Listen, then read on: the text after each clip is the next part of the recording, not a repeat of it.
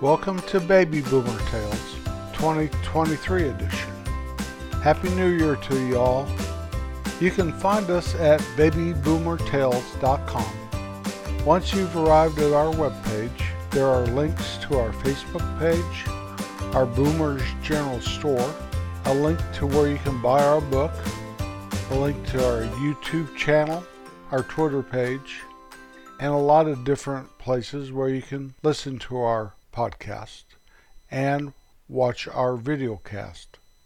We just started posting on LinkedIn, and there's not a link to it yet on the webpage, but there will be, I think, if anybody looks at that. We'll see how that one goes. Our unusual fact this week is a menagerie of unusual facts from the year 1950. Sam Walton opened his first five and dime that turned into Walmart in 1950. The FBI started its 10 most wanted list. In 1950, Diners Club became the first credit card, not a store credit card, but a credit card where you could take into any store. The minimum wage was 75 cents an hour. Dunkin' Donuts was founded. The comic strip Peanuts first appeared in nine newspapers. The number one TV show that year was the Texaco Star Theater. And the last one, and definitely not the least, in my opinion, yours truly, me, I was born.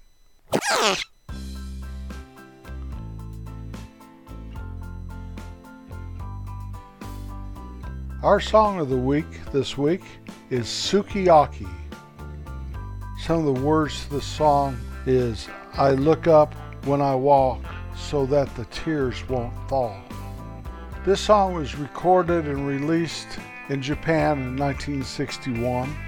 An American girl was living in Japan with her family. Her dad worked for Japanese Airlines, and she liked the song so much she bought it and when she was shipped off to boarding school in the USA, she took that record with her, and one of her friends liked it and said, Hey, my dad is a disc jockey. You care if I take it and see what he thinks about it?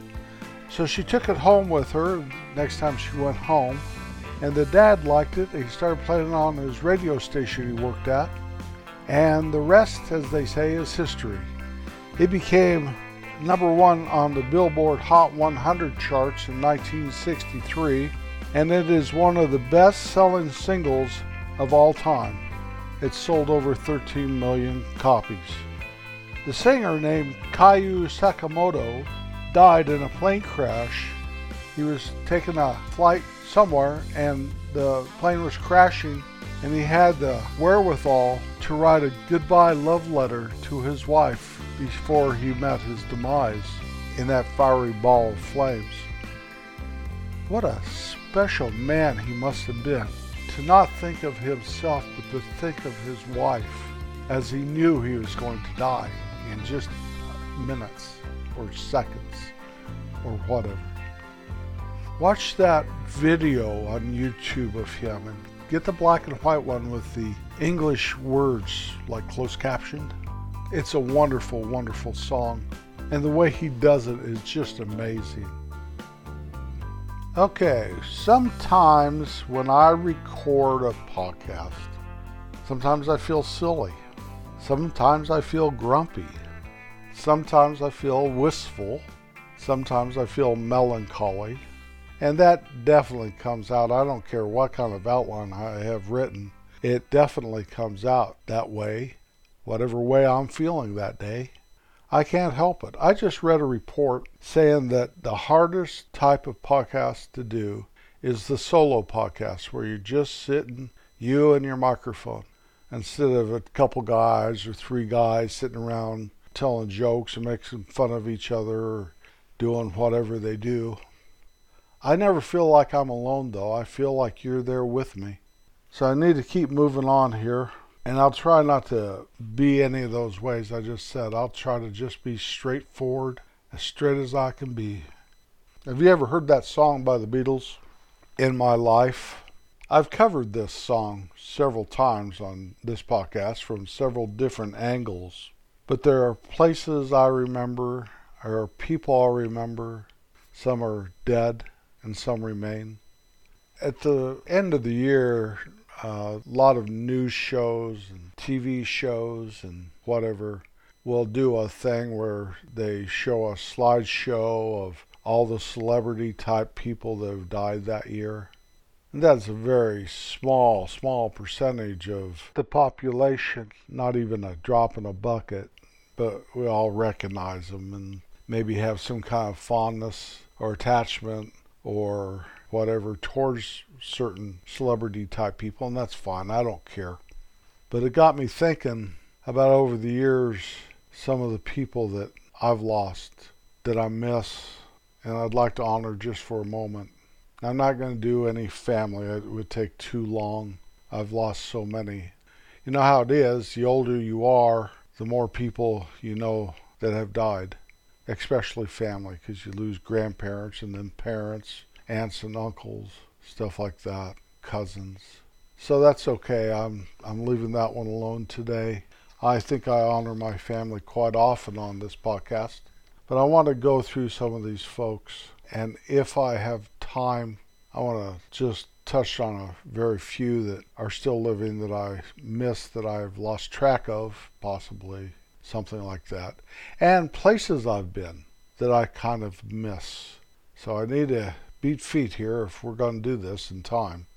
First of all is Wayne, my good friend growing up, who's passed on. I didn't even know it. I seeing my Aunt Connie when I went back to my hometown, and she gave me a little bitty, little bitty obituary. It was about four lines long, one column, and then probably the Rocky Mountain News or Denver Post, something like that. Small. Next one is Dave, and I did honor him with a podcast years ago, almost four years ago now. Mike I just found out a few months ago that Mike had passed away. I graduated with him from high school, and I've mentioned him a couple times in podcasts. When I was talking about the rock and roll band I was in, he tried to get me to come over to a band he was trying to form. I've known him since about the fifth grade. Last time I saw him was my 20 year high school reunion, and yet I see him in my heart just like I saw him last week. Another one like that is Paul. Paul came to my mind lately because Judy kind of came into all of our lives. She kind of surfaced and she told me a little story about when her and Paul came over to our house one time. Some are dead and some are living. In my life, I've loved them all. Talked about Phil, who owned that little cabin up above Little Town, 10 miles away from my hometown. How we thought a bear was going to get us that night in that cabin couple Nancy's.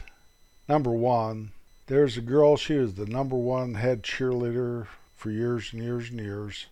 First time I ever saw her in seventh grade, she was the eighth grade cheerleader, and we thought she was the cat's potatoes. We really did. The other one was Nancy, who uh, showed up about fourth or fifth grade, and she was our age, but she looked much older. She is so good looking that upperclassmen in high school would take her out when she was very young. It was wild because all us little boys would fight over her affection, and she probably didn't even know who we were. My good friend John, who was my roommate right before I moved out of his place and moved in with my girlfriend Kim. You know, Kim, I married her.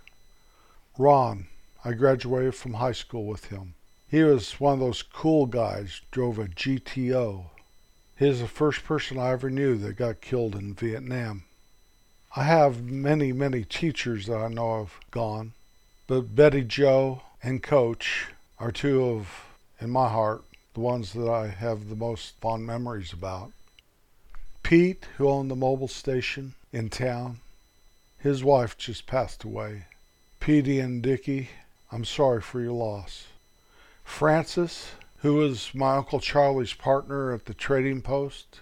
Jay's dad, I speak of Jay quite often. It's almost like Francis and Jay and Francis's wife Elaine were family, but they weren't. They were, but they weren't. Typical small town. I look at them as family. My friend Warren, I told you about him. He fell off a mountain. He must have, it said hiking, but he must have been climbing. He was very outdoors oriented. My friend Jerry here in Kansas, my wife was going skiing. She had just stopped by somebody's house to get something on her way out of town going to the mountains in Colorado. And he had just passed. And so she stayed with Barb, Jerry's wife, and forgot about her ski trip. At Jerry's funeral, somebody said, because there was a bunch of us about the same age, Jerry's two or three years older than me, I believe. And they looked at us and said, you know, this is just starting now, indicating that we're getting older and more of our friends will be dying. I fight that tooth and nail every day of my life. Don, another guy my age that was a friend of mine. He is so funny. So he had he had some of the funniest stories. So at his memorial service, I decided to tell a funny story about him. I don't know if his wife Peggy appreciated it or not, but I know Don would have. All this started, all this started because I just got back from Melinda's funeral, and I have to tell a funny story about Melinda. Rusty in Virginia, Melinda and her husband Kent, Kim and I all went down to Silver Dollar City down in Branson, Missouri. And we went to a kind of a nice restaurant there in the park. And as Melinda was paying for their dinner, I walked up to the little girl taking her money and I said, I'd ask for that lady's ID. I just saw her pick that credit card up out in the parking lot. Melinda came at me with fire in her eyes. Oh, I apologize and apologize. She let me have it. And then as soon as we left the restaurant, went outside, it's like nothing ever happened there. And she was my buddy again. Can't you take a joke, Melinda? I'll miss her. I will. You know, they say your world gets smaller as you get older, but does it? I mean, you start having grandchildren, and I have friends that have great grandchildren, and you have son in laws, and some people have daughter in laws, and all this stuff. And so, where you lose it with your friends passing on and going into glory, you're gaining it with all these little rugrats that grow up and become teenagers, then adults, and have families of their own. Just real fast here, I just need to talk about a couple guys that I've lost track of that I still think about regular like. One is Keith. I just talked about him here a while back. We were born just an hour or two apart, him on the second, me on the third. I have not seen him for a very long time. And we shared some kind of funny bond there, and I'd like to see him again. The other one is Dan, my old hitchhiking buddy, the guy that we met in seventh grade, and he kind of came into my group of Wayne and me. We became almost the three amigos in a lot of ways, but Dan was a lot more adventurous than Wayne, and we did hitchhike around some. The podcast called Gallup, New Mexico features Dan and me in the Gallup, New Mexico jail. Places I remember my home, which I grew up in, my dad's store, the ranch house, which I talked about, Eagle Eye, the park in town. The park is about two blocks long had a baseball field and a playground, and then the elementary school was on that block. On the next block, big, long expanse of grass, almost the whole entire block long, that we played football on. Later, they put tennis courts there. I spent a lot of time. From the time I was about five or six years old, clear until I was about 25 years old, in that park. If it was playing football or playing frisbee or playing tennis or hanging out listening to music or playing Little League Baseball. My grandma's house.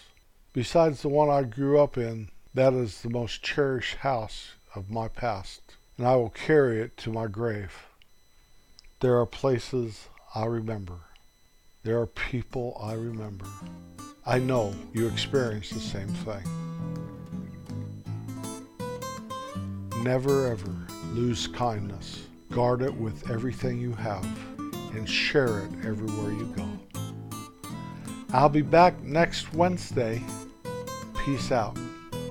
This episode is dedicated to Linda, who is gone, but Kim and I will never forget her.